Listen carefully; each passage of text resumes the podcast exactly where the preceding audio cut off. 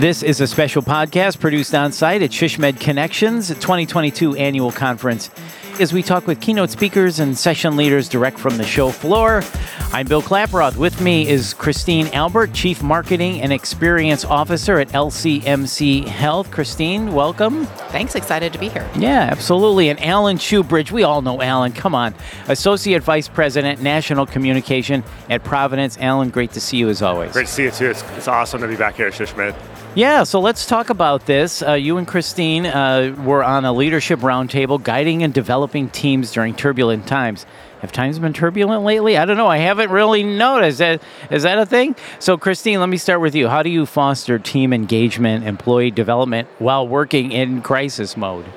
Yeah, like you said, it's all calm waters. No, nothing so to see here. Good. Everything's good. No, it's a great question. And good news is there's no one size fits all, but there are some concepts and some um, real intention behind both of those things that I think carry through in both the crisis times or sustained crisis times as well as kind of, quote, normal life. There is such a thing. As communicators and as marketing professionals, we spend our lives and careers communicating with others, spending a lot of time thinking about how do you reach certain audiences, how do you engage? And what I learned during this process as we think about engagement and also professional development for staff is you have to turn that same level of focus and intentionality on yourself. And it may scale up or down. So during a crisis, there may be less time available, but there has to be a through line of that. So on the communication sides too, not not neglecting to communicate frequently in a bunch of different ways with your teams, but especially during this moment, connecting on a personal level. So that means going beyond your staff meetings, your one-on-ones, your emails, the things that you have built in to establish those comms networks and having more of a direct connect with the people who report to you and having that openness and understanding them so you know the name of their kids, their dogs, their hobbies, and you can sense what's happening with that person and kind of open or end your time together, whatever that may be with them, to have that, that kind of point of connection. And similarly, on an engagement perspective, the only way our professional development we get better is to learn and learn from others. So SHSMD is a great example of that, where if you're in a role or, for example, the last year you've been really heads down, there are still ways, and it may not be, may become an annual conference, but throughout the year there are nuggets of this podcast, of webinars, of other things. So there's always a moment you can take. It might only be an hour, but being really intentional about having that plan for what you'd like to focus on, even if it's kind of small nuggets or breadcrumbs, having that consistency. Right. And so when you're in crisis mode, it sounds like you can't let that communication fall by the wayside, where it seems like it would be really easy for that to fall by the wayside. You're so busy focused on everyone else. Yeah. Unless you have to force yourself, okay, communicate, communicate, communicate. Is that right? You really have got to get into that mindset. And just like the consumers we're trying to reach, everyone hears things differently and through different channels. So what works for some people doesn't work for others. And you have to say it until you feel like you are, you've said it a million times. Surely everyone has heard it. And you're like, nope, it still reached someone. So everyone will have that moment where they have that point of connection. Right. Absolutely. So, Alan, what challenges do you face then due to the remote hybrid work model? Talk about that. Yeah, well, you know, that's the most probably contentious staffing issue for that we're going through, you know, not in terms of trying to retain and bring new people in, but really looking at the engagement of your group. We see it in all these different industries. There's a lot of kind of battle lines being drawn about people who want to bring everyone back and the employees aren't ready to come back, and trying to find that middle ground. And so a lot of us are moving to hybrid situations where you bring people in a couple days a week or even, you know, a little less than that. But I think it starts with figuring out, you know, where your team stands. So if you're managing a remote team and you're going to have to bring them back, and I, that's a situation people are, are facing, they might have to bring them back a couple days a week or, or maybe even more frequently. I think as a, a leader, you have to really assess that and see what kind of feelings your team has. And if you can build a system that works for the group. And that, I think the hybrid model is the most challenging, because when everyone is in person, that's a fairly easy thing that we all know. When everyone's remote, you know, there are some challenges, and Christine talked about the engagement. I think that's really important, especially when people are remote. If you're not seeing everyone all the time, it's hard to figure out if someone's having a good day or a bad day or they need extra attention. So there is more that's required of leaders when the teams are remote, but the hybrid piece is sort of this messy middle of, well, if I'm going to ask people to come back three days a week, is it all the same day? Is it different? Do you let people do their own schedule? There's a lot there to figure out. And I do think it starts with just assessing your team, what you want to do. And I know for some people, it's not being asked to be everyone come back, so it's optional. And that takes a little bit of work too, to figure out are you just going to maybe alienate people who really like working remote? So I think it's a really precarious position for leaders to navigate through, because you could end up kind of isolating your team or making people angry about bringing people back too soon without the right reason. So, you know, I know that's happening in every industry, but I, I see it in healthcare too. Yeah, you have to be flexible as we grapple with retention, right? Christine, you probably know this too. What do we, we have to be flexible to keep our employees. So a lot of times that hybrid model is what they want. They want to, they want both. I want to stay at home and work, and I do want to come in sometimes, so that I understand what you're saying of kind of that messy middle, if you will. So Alan, how do you ensure then that you as a leader are positioned for personal career development and growth when we're all in this same crisis mode? Well, yes, and I think a lot of it goes into carving out some time for yourself to learn. And that's the nice thing about everyone who's here at the conference this year, is that they're taking some time out to invest in themselves. And I think that's important to encourage your team to do, but you need to do it for yourself. Leaders, we don't just stop learning because we've reached a certain plateau. You know, if we've fifteen years in, oh, we're done, we don't have anything else to learn. It doesn't work like that. So invest the time in yourself. And I also just advise people, look at your social media profile, things like that. Are you are you updated? If you had to make a change, is your experience updated? Is your resume updated? Just simple things like that. Not saying that anyone might be necessarily looking for a new role, but just put yourself in the right position. In the development phase of it, put yourself in the right position. If you had to make a career pivot, just don't, I guess, rest on your laurels. Don't think, I'm done because I reached a certain level. You've got to continue uh, developing yourself, just like you'd tell a more junior person to do. Absolutely. Christine, I love your thoughts on that. As a leader, how do you position yourself for continued growth when you're in crisis mode? No, that's a great question. And I totally agree with Alan, is you have to not only focus on other people, but think also about yourself, because you can only show up as a better leader if you're also making that investment in learning and growing and thinking differently. And a similar path too is always the kind of the say yes, or looking for ways, ways you can do this in tangible, tactical ways.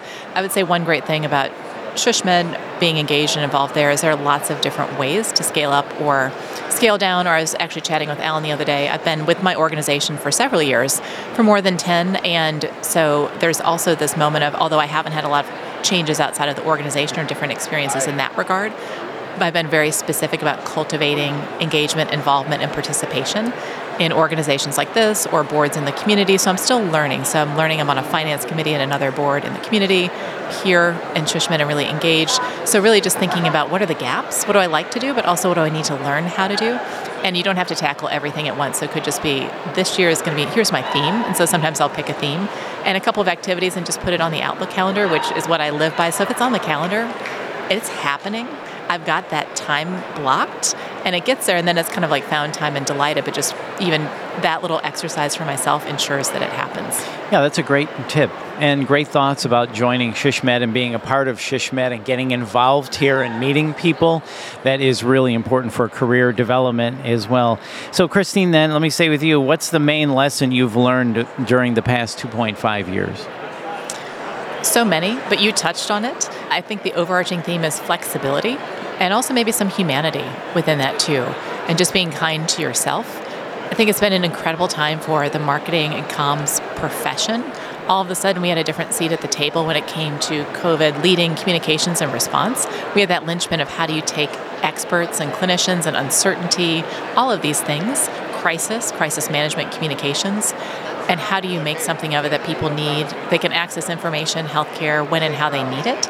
And so let's not like waste this moment of this found and learned new place, but also recognizing in that too, um, we all were dealing with things inside and outside of work. And so to be your best full self, you may need some flexibility. You may have this hybrid work schedule. There may be other things you need to be thinking about in your life. So I'm appreciating that, as well as that that lesson of flexibility and humanity as leaders and as people, because that's what's going to bring that kind of engagement, fulfillment, and, and being your best self.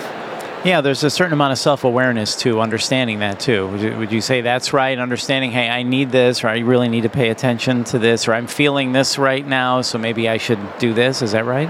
Exactly. And just recognizing everyone has lives and we're beings outside of just our work time or your screen time or whatever that may be.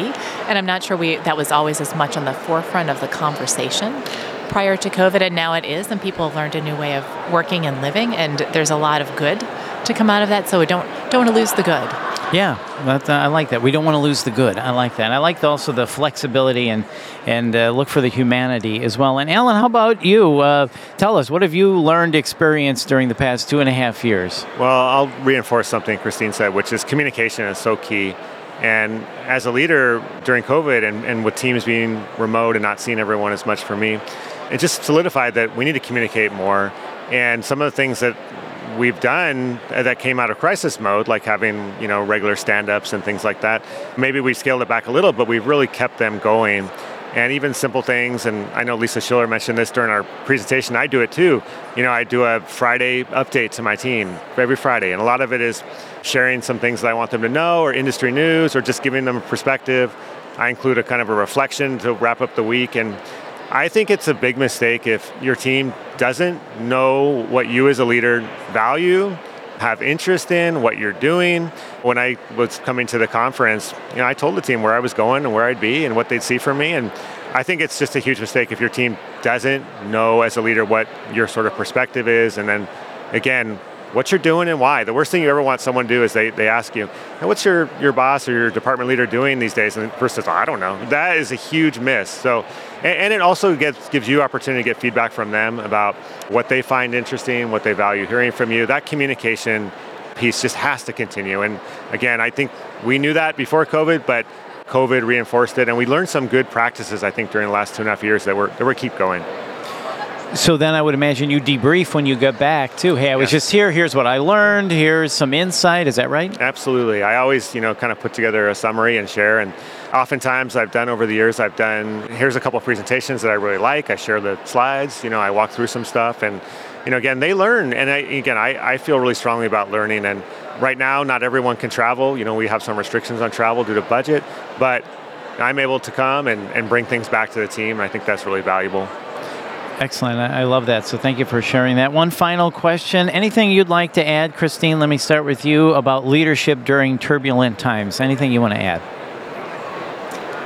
Well, I think that as marketing and communications and strategy professionals, just by work, by virtue of what we do, no one's kind of better positioned to weather the storm. I know we'd rather not be in the midst of a crisis, but I think we're in that sweet spot of being able to understand, digest, distill, and move forward. And so I think that kind of that's the culmination of what does it take to be a good leader, is to navigate, to pull together information, and it changes every day, so that flexibility.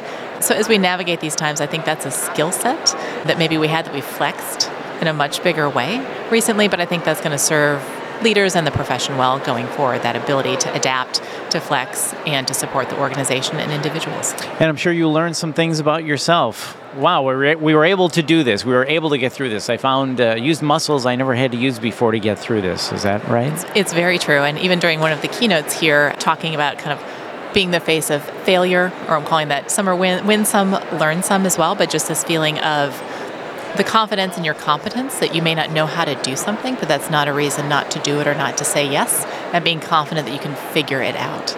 And so I think that for me as a leader is something coming out of this that I've learned, but I've also observed and learned in the people I lead as well. Yeah, thank you. So Alan, final thoughts from you when it comes to leadership during turbulent times? I think you should just be authentic, number one, and then empathetic, number two.